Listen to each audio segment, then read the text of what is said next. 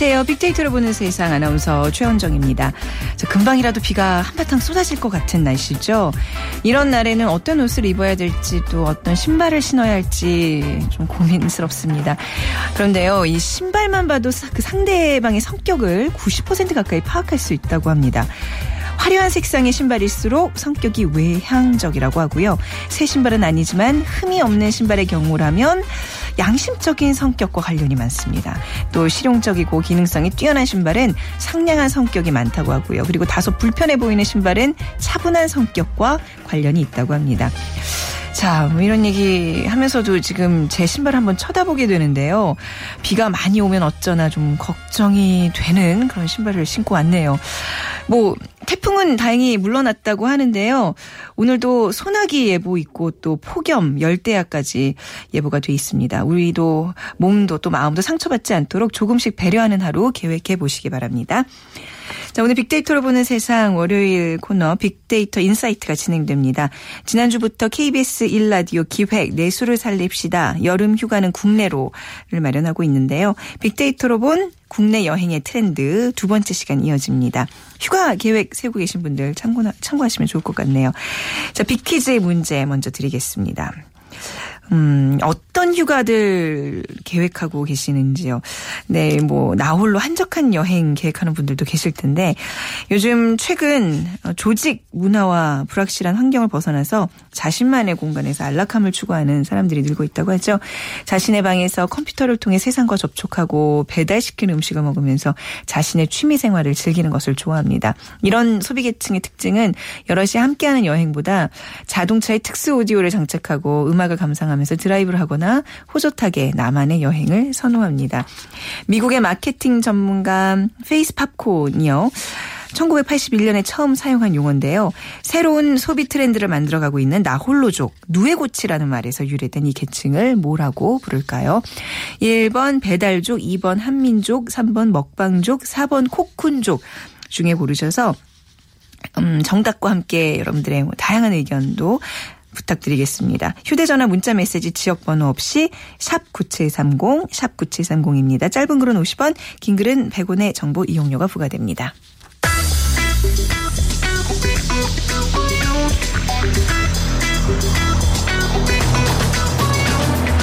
화제의 인물을 빅데이터로 만나봅니다.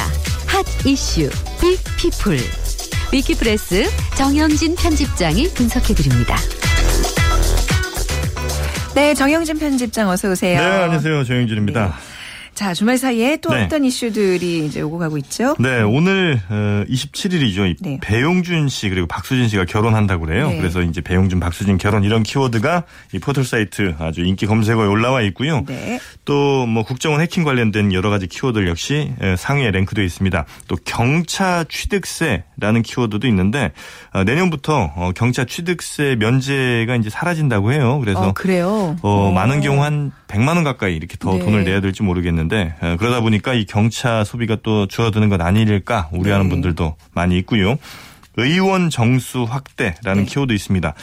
새정치민주연합의 이종걸 의원이 네. 어, 지금 현재 300명인 의원 정수를 390명으로 확대하고 어, 특히 이제 비례대표를 한 130명까지 늘리는 이런 방안을 네. 지금 제시를 했는데 어, 역시 뭐 감론을박이 많습니다. 음. 지금 의원 정수를 확대할 때냐 이런 얘기들 또 특히나 세비를 뭐 50% 깎겠다 이렇게 이제 얘기를 하면서 네. 그래도 좀 진정성을 받아들여야 된다 등등 의견들이 많이 오가고 있습니다.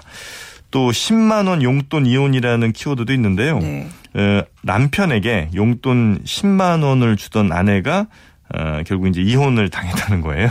아내가 이혼을 당한 거예요? 네, 10만 원. 그러니까 특히나 이제 뭐 남편이 아픈 그 병원에 갔었는데도 불구하고 네. 그 의료비 또 주지 않고 어, 굉장히 좀 짜게 해, 어. 했던 모양이죠. 그러다 네. 보니까 어, 이혼까지 이렇게 됐는데 네, 네. 어, 많은 분들이 지금 10만 원은 어. 부당하다면서 어. 댓글 한 5천 개가 달렸더라고요. 아, 여기 어, 네. 네. 많은 남성분들이 지금 여기 응원을 좀 하는 것 같고요. 네, 네. 어, 그리고 세모자 의혹 사기 아, 이것도 뭐 많은 분들의 관심을 모았던 사건 중에 하나인데 아버지로부터 어, 아들 두 아들이 뭐 끔찍한 성범죄를 당했다 이제 이렇게 음. 어머니가 주장을 했던 그 의혹에 대해서 이 새 모자가 사실은 좀 거짓말을 한 것 같다 이제 이런 의혹들이 나오고 네. 있거든요. 어, 뭐 사실은 조금 더 지켜봐야 되겠습니다만 하여튼 많은 분들이 좀 헷갈려하고 있는 이런 사안이기도 합니다. 네. 자, 오늘이죠. 국정원이 국회에서 해킹 의혹에 대한 비공개 보고를 한다고 하는데요. 네, 이병호 국정원장 그리고 국정원 1차장, 2차장, 3차장 등 이 고위 간부가 참석하는 현안 보고가 오늘 국회에 있을 예정인데 어, 지금 국정원 내부적으로 네. 그 해당 파일 다 복구한 상태죠? 지금 복구를 했다고 하죠. 네. 그런데 그 결과 내국인 사찰은 전혀 없었다 이렇게 이제 판단을 했고 이 내용을 어, 국회 정보위에 보고를 한다는 것이죠. 네. 하지만 야당은 이거 믿을 수 없다 이렇게 지금 거세게 반발을 하고 있고요. 특히나 뭐 이탈리아 보안업체 해킹팀으로부터 구입한 해킹 프로그램이 민간인에게도 쓰였는지를 알 수 있도록 로그 파일을 달라 이렇게 했는데 음, 그걸 네. 또안 줬기 때문에 어, 이 야당에서는 굉장히 좀 반발이 좀 심한 상황입니다. 특히 이제 오늘 이병호 원장이 이슈의 중심에 좀 오를 걸로 예상이 되고 있거든요. 오후에 그 보고가 있기 때문에 네. 어, 그 과정에 또, 어, 또다시 의혹들이 더 터져 나오고 있는 게 그 신고 당시 지난 18일이죠. 그 숨진 임모 과장의 부인이 오전 10시 25분에 그 위치 확인, 그 사라진 임 씨의 위치를 확인해달라 이렇게 112 신고를 냈다가 네. 6분 만에 취소를 한 게 다시 이제 드러난 겁니다. 음. 그래서 왜 도대체 취소를 했다가 다시 그러면 또 다시 신고를 재차했는지 네. 이 부분에 대해서 좀 석연치 않다 이런 의혹들. 또 하나는 어 국회 보고서를 보면 그 숨진 임모 과장이 그 경차 차량 안에서 발견이 됐는데 당시에 첫 보고서에는 차량 보조석 뒷좌석에서 발견됐다 이렇게 적혀 있었거든요. 네. 그런데 다시 차량 운전석에서 발견됐다 이런 수정 내용을 국회에 보고한 것이 또 알려지면서 도대체 왜 이런 어, 말도 안 되는 보고들이 올라왔느냐 등등 의혹들이 계속해서 지금 커져가고 있습니다. 음. 네, 요 해당 날에 이제 이 의혹에 대해서는 계속 의혹이 의혹을 낳고 있고 이런 것 같은데요. 네. 네. 계속 이제 뭐, 뭐좀 속시원하게 밝혀 져야 될 것 같은데 어, 온라인 여론은 이럴수록 더 이제 악화되는 거 아닌가요? 그렇습니다. 네. 그래서 이 이병호 국정원장에 대한 이 감성 분석을 좀 해본 결과 역시 뭐 어, 의혹이라든지 증거 인멸, 뭐 불법 또 궁금하다. 어, 밀접한 이 밀접한이라는 단어는 아무래도 뭐 현 정부와 뭐 밀접한 관계가 있지 않겠느냐 이런 얘기들인 것 같고요. 네. 또 의문, 뭐 우려, 사퇴, 아, 안전, 개탄하다 등의 감성어들이 많이 나왔는데 역시 뭔가 좀 어, 석연치 않다, 의혹거리가 많다는 부분하고 궁금하다 등의 이 단어들을 살펴보면 역시 좀 해소가 돼야 된다. 이제 이런 얘기들로 우리가 종합을 해볼 수 있을 것 같거든요. 네. 역시 뭐 마찬가지로 국정원 관련된 어, 연관어들 분석 결과도 비슷합니다. 그래서 이병호 국정원장에 대한 혹은 뭐 국정원에 대한 불신이 대단히 좀 높다 이렇게 좀 볼 수가 있을 텐데 이런 국민적 궁금증에 대한 해소를 좀 요구하는 목소리가 역시 컸고요. 네. 어, 일부 원문 데이터들을 좀 살펴보면 어, 정보기관은 어, 정보기관은 어떤 이유라도 뉴스의 중심에 서는 순간 정보기관으로서 이미 실패한 거 아니냐. 아, 지난 몇 년간 국정원은. 네. 음. 뉴스 헤드라인을 장식한 것만으로도 이미 책임을 좀 져야 된다. 이런 따끔한 질책이 있었습니다. 네. 진짜 이렇게 사람들이 입에 오르내리는 순간, 그쵸. 그 신뢰도가 떨어질 수밖에 없는 게 이제 국정원의 어떤 속성일 텐데, 그렇네요. 자, 그리고 이제 요즘, 뭐 주말 내내 사실 이 얘기로 많은 사람들이 그 얘기를 하고 있는데, 여러분 생각 어떨지 잘 모르겠습니다. 그 인기 셰프 백종원 씨가 이제 그 아버지 때문에 이슈의 중심에 선 있는 거잖아요, 지금. 뭐 네. 웬만한 연예인보다 훨씬 더 많은 네, 요즘 인기를 대세신데, 네, 누리고. 있는데 네. 한 인기 예능 프로그램에서 이제 하차 결정이 되면서 네. 이 소셜 버즈량 언급량이 아주 급증을 했는데 음. 그 하차 이유는 어 뭐 본인이 그렇게 밝히진 않았습니다만 그 아버지 이 백승탁 전 충남 교육감의 성추행 때문인 걸로 보이죠. 네. 이백 전 교육감은 아, 지난달 중순에 대전 의한 골프장에서 20대 여성 캐디를 아, 추행한 혐의를 이렇게 받고 있는데 네. 어, 지금 현재 이 백승탁 전 교육감은 혐의를 부인하고 있는 상황이고요. 경찰은 어, 검찰에 지금 이 사건을 기소 의견으로 송치한다는 방침입니다. 어, 여러 가지 논란이 있을 가능성이 좀 높아지면서 어, 백종원 씨가 좀 하차를 한 것이 아니냐 이런 부담감을 좀 느낀 것이다라는 이제 분석들은 나오고 있는데 네. 물론 이제 본인 잘못이 아니죠. 그렇죠. 예, 네. 가족의 문제고 아직 뭐 재판 받은 것도 아니기 때문에 네. 잘못이 있다 없다를 논하기는 너무 이른 상황인데 아무래도 온라인에서는 상당히 좀 예민할 수 있는 문제. 음. 그러니까 예를 들면 뭐 여성 관련 범죄라는 네. 거 그리고 또 어떻게 보면 가불 문제 역시 또 포함될 수 있는 거기 그러네요. 때문에 네네. 비난의 햇살이 좀 쏠릴 그 충분히 예측은 할 수 있는 그런 상황인 것 같습니다. 네, 이제 뭐 이게 연좌제가 적용이 되는 거냐 아니냐 이럴 필요가 있냐 뭐 이제 사람들 의견이 다 다르더라고요. 네, 주말에도 맞습니다. 이제 제 주변에서 얘기하는 거 보면 그러니까 그만큼 사람들이 관심이 있다는 거는 어떤 백종원 씨의 어떤 인기를 지금 어떻게 보면 말해주는 사건 아닌가요? 그렇습니다. 네. 이 그래서 백종원 씨 관련해서 좀 관련어들을 살펴보니까요. 네. 어, 생각보다는 그 이번 사건에 대해서 많이 직접적으로 연관하는 사람들이 많지는 않은 것 같습니다. 네. 왜냐하면 그 해당 인기 프로그램 이름이라든지 또뭐 레시피, 또 채팅방, 뭐 백주부, 또 악플러, 요리, 뭐 부부, 설탕, 설탕. 예. 아저씨 맛, 뭐 우리가 하차, 김명만 네. 씨 등등이 이제 올라온 걸로 봐서는 직접적으로 어, 연관을 시키는 분들의 그 비율 자체는 비중 자체는 크지는 않습니다만 어, 역시 그래도 이제 좀부 아무래도 이제 부담감을 좀 느끼지 않았나 네. 이렇게 좀 볼 수가 있겠고요. 또 감성어도 봐도 뭐 맛있다, 괜찮다, 뭐 음. 잘못 없다, 뭐 억울하다, 뭐 이런 등등의 단어들이 많으니까 뭐 그건 직접적으로 네티즌들이 이걸 연관시키진 않는 것 같습니다. 네. 어, 한 어, 네티즌의 이제 의견 하나 좀 살펴보면 이 백종원 씨가 좋은 이유는 음. 어, 인기 비결이 괜찮다라고 말해주는 건 아니겠느냐. 네, 예를 들면 네. 칼질 못해도 괜찮다. 네. 음. 뭐 책할 쓰면 된다. 그리고 민트 없어도 괜찮다. 깻잎 넣으면 된다. 이렇게 좀 괜찮다고 얘기해 주는 것만으로도 힐링이 좀 되는데 그런 네. 부분이 아, 이런 각박한 사회에서 인기를 얻은 그런 이유 아니겠느냐. 음. 그래서 이번 사건과는 뭐 큰 연관이 없다라고 이제 판단하는 분들이 좀 많았던 것 같습니다. 개인적으로 이 인기라는 게 얼마나 그 양날의 칼을 소유하고 있는지 아마 뼈저리게 느끼셨을 것 같아요. 네. 네. 하지만 뭐 저도 개인적인 그 팬의 입장에서 힘내시기 바랍니다. 씨. 네. 오늘 말씀 여기까지 듣겠습니다. 감사합니다. 네, 고맙습니다. 네, 위키프레스의 정영진 편집장과 함께했습니다. 자, 비키즈 문제 다시 한번 드리면요. 미국의 마케팅 전문가 페이스 팝콘이 1981년 처음 사용한 용어인데요. 혼자 컴퓨터 게임을 즐기고 혼자 배달 음식을 시켜 먹고 혼자만의 여행을 즐기는 사람들 이 누에고치라는 말에서 유래된 이 나홀로족 이름을 맞춰주시면 됩니다. 1번 배달족, 2번 한민족, 3번 먹방족, 4번 코쿤족 중에 고르셔서 휴대전화, 문자메시지, 지역번호 없이 샵 9730, 샵 9730으로 보내주시면 짧은 글 50원, 긴 글은 100원의 정보 이용료가 부과되고요. 저희가 푸짐한 상품 마련해 놓고 있겠습니다.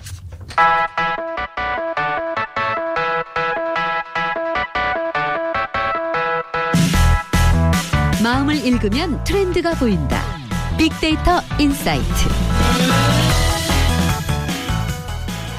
네, 타파크로스의 김용학 대표 그리고 오늘은 특별히 역사 여행가 권기봉 씨와 함께하겠습니다. 두 분 반갑습니다. 안녕하세요. 네, 안녕하세요. 자, 이제 저희가 여름 휴가는 국내에서라는 이제 어떤 큰 주제를 갖고 지난주부터 매주 월요일 그 이제 이런 여행과 관련된 좀 얘기를 나눠보고 있는데요. 김용학 대표님 오늘 주제는 굉장히 어, 대표님 좋아하시는 곳으로 선정을 하셨네요. 네. 네, 예. 제가 그 강원도 출신이어서요. 네. 근데 이렇게 강원도만 소개해드리기에는 저희 나라에 가, 우리나라, 우리나라에 우리나라에. 가볼 곳이 너무 많잖아요. 그렇죠. 그래서 우리나라를 크게 좌와 우로 나눠서 음. 오늘은 강원도, 경상도, 부산을 잇는 네. 동쪽 지방을 한번 아. 말씀을 어, 드릴까 강원도 합니다. 밑에도 좀 내려가나요? 아, 네, 그럼요. 네, 네. 네. 이 여행을 어디를 갈까 소비자들의 얘기를 조사하면서 정말 좋았던 것이 이미 저는 여행을 다녀온 것처럼 음. 정말 가야 할 곳, 먹고 싶은 곳들이 굉장히 많아졌습니다. 근데 중요한 것은 이렇게 볼거리와 즐길거리가 많은데 휴가 가기가 어려운 이런 분위기라든지 환경에 처하신 곳들이 있어요. 네. 여러 가지 기업 내 어떤 상황이라든지 이런 것 때문에 여름휴가 기간에도 휴가를 마음껏 쓰지 못하는 분위기가 여전히 있긴 한데 어, 회사에서도 직원들의 음. 사기 진작을 위해서 네. 적극적으로 휴가를 좀 장려하시고 네. 또 이것이 좀 침체된 우리나라의 음. 현재 분위기를 좀 개선시키고 여름에 좀 활력소가 될 수 있는 그런 그렇죠. 기회가 내수를 진작시키기 위해서는 또 휴가들을 많이 가야 되는 거잖아요. 그렇습니다. 예, 어떤 경제를 살린 차원에서 뭐 국내에서 뭐 국에서 이런 걸 또 떠나서 휴가는 무조건 좀 갈 수 있게 좀 부탁을 드리겠습니다. 네. 네. 그 저희가 네, 데이터를 네. 조사해 보니까 2014년도에는 해외 여행과 국내 여행을 다녀온 사람들의 얘기를 살펴보면 해외 여행이 약 51.5%로 조금 더 많았어요. 네. 국내 여행보다.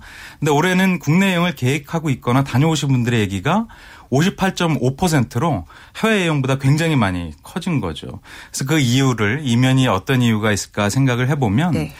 요즘 여행 트렌드가 좀 바뀌고 있다고 제가 일전에도 한번 조사 결과를 말씀드린 적이 있었는데 네. 자신이 여행을 스스로 기획하거나 어떤 목적이 이제 명확해지는 것이죠. 네. 그래서 그렇게 자신이 디자인한 여행을 가는 쪽으로 트렌드가 바뀌다 보니까 국내에도 굉장히 갈 만한 곳이 많아진 거예요. 네. 국내의 여행 인프라, 뭐 숙박이라든지 아니면 즐길 거리라든지 교통편이라든지 이런 것도 좋아지고 개성 있는 컨텐츠가 많아지니까 국내 여행을 계획하는 소비자들의 관심도가 증가하고 있는 거죠. 네. 네, 그런 얘기들을 오늘 좀 많이 들려드리겠습니다. 사실 저도 주말에 그 우리 김 대표님 고향 근처를 다녀왔어요. 이제 평창에서 캠핑을 네. 하고 왔는데, 근데 확실히 강원도를 가면 어떤 느낌이 있냐면요. 우선 그 산림이 이제 우거져 있으니까 공기가 좋아서 그런지 진짜 휴식다운 휴식을 하고 오는 느낌은 들어요. 근데 아직도 접근성이 많이 떨어지더라고요. 네, 네. 가는데 한 4시간, 오는데 3시간.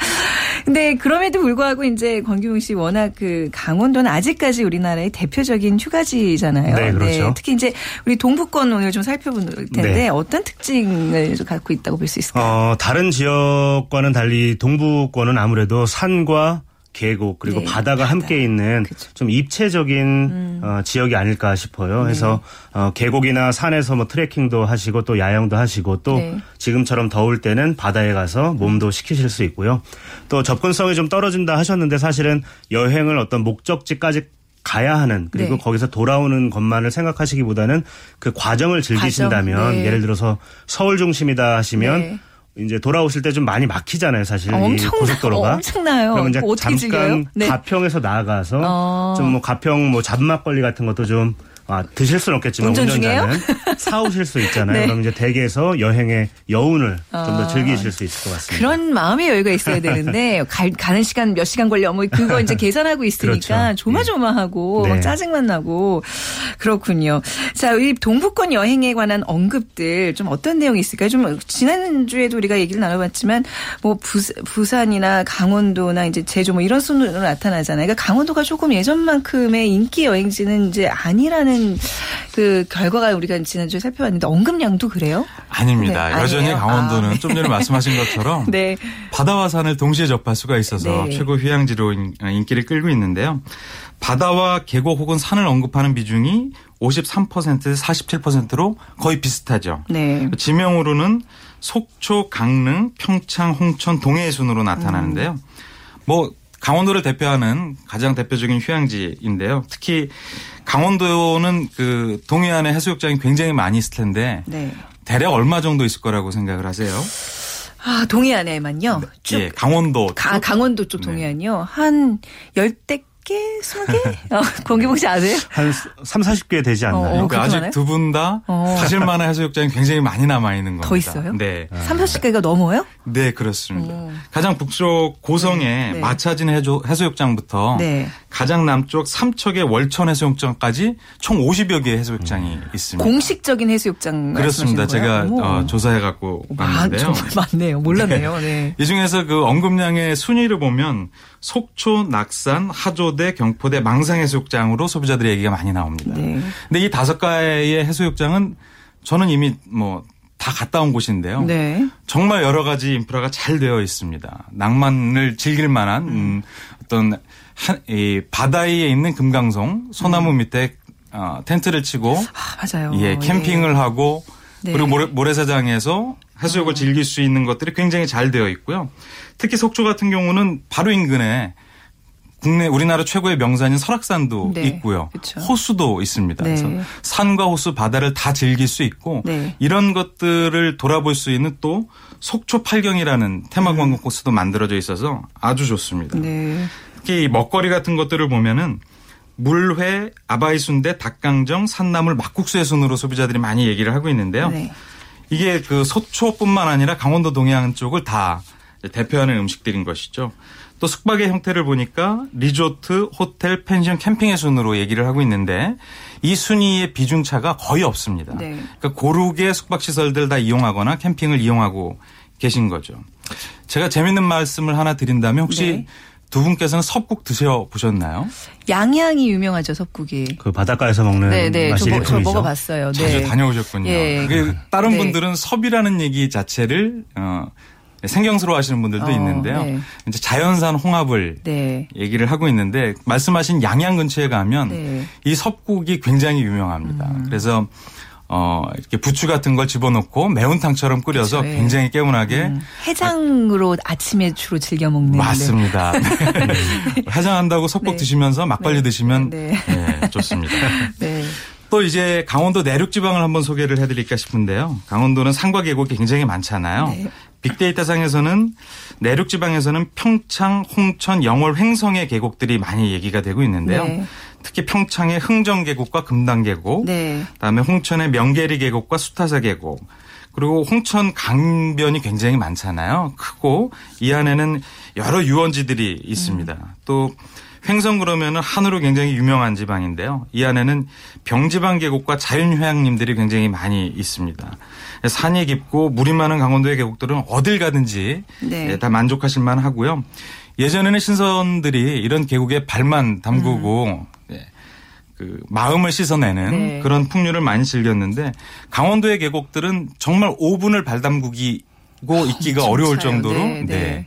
근데 이 발을 담그고 물소리를 들으면 5분 안에 세상사를 잊어버리게 됩니다. 음. 사실 그런 안빈도락을 즐기기 위해서 계곡을 많이 가죠. 네. 강원도를 대표하는 음식을 한번 소개시켜드리면 뭐니 뭐니 해도 막국수인데요. 아, 그럼요. 네. 막국수죠. 메밀 그 성분 좀 많이 포함된 그 막국수 이번에 네. 먹고 왔어요. 아, 잘하셨습니다. 이 강원도는 네. 막국수 벨트라는 것이 있을 정도로. 네. 근데 이 고장마다 다 막국수의 맛이 다르거든요. 다. 예. 음. 평창, 정선, 횡성, 홍천을 잇는 이 지방도로에는 그 동네에서도 아주 소문난 막국수 네. 집들이 있습니다. 꼭 들리셔서 맛을 보시길 바라고 만약에 찾기 어려우시다면 주차장에 차가 많이 주차되어 있는 집을 가신다면 실패할 확률이 그래요? 거의 없습니다. 어, 네. 깔끔하고 고소하고 얼큰하고 뭐 네. 굉장히 다양하죠. 네. 이 막국수집에는 다 여러 가지 side dish가 또 있잖아요. 수육과 감자전과 네? 네. 메밀전병까지. 어, 얼마 전에 먹고 왔는데 또 이렇게 침이 고입니까? 야. 네. 근데 지금 제가 계속 그 웃으면서 지금 이 얘기를 들은 게 김영학 대표님이 그 어느 때보다 막 생기가 도세요. 그 고향의 이제 뭐 어떤 명승지나 맛집 소개하시면서 그렇게 기쁘세요? 그렇게 네. 흐뭇하세요? 네, 제가 이게 좀 다들 청취자들 네. 손잡고 네. 강원도로 안내하고 싶은 마음. 아, 근데 지금 계곡 얘기하셨는데 이번에 저는 이제 장맛비 엄청 내릴 때가 다녀온 거잖아요. 물살이 정말 살기가 느껴질 정도로 세더라고요. 네. 그러니까 이럴 때는 야영하시는 분들 정말 조심해야 되겠어요. 그거 한번 휩쓸리면 그냥 못 찾아요. 맞습니다. 그래서 정말 계곡, 위험해 보이죠. 계곡 캠핑을 계획하실 때는 네. 기상 정보를 꼭 확인하셔야 꼭이요. 됩니다. 예, 맞아요.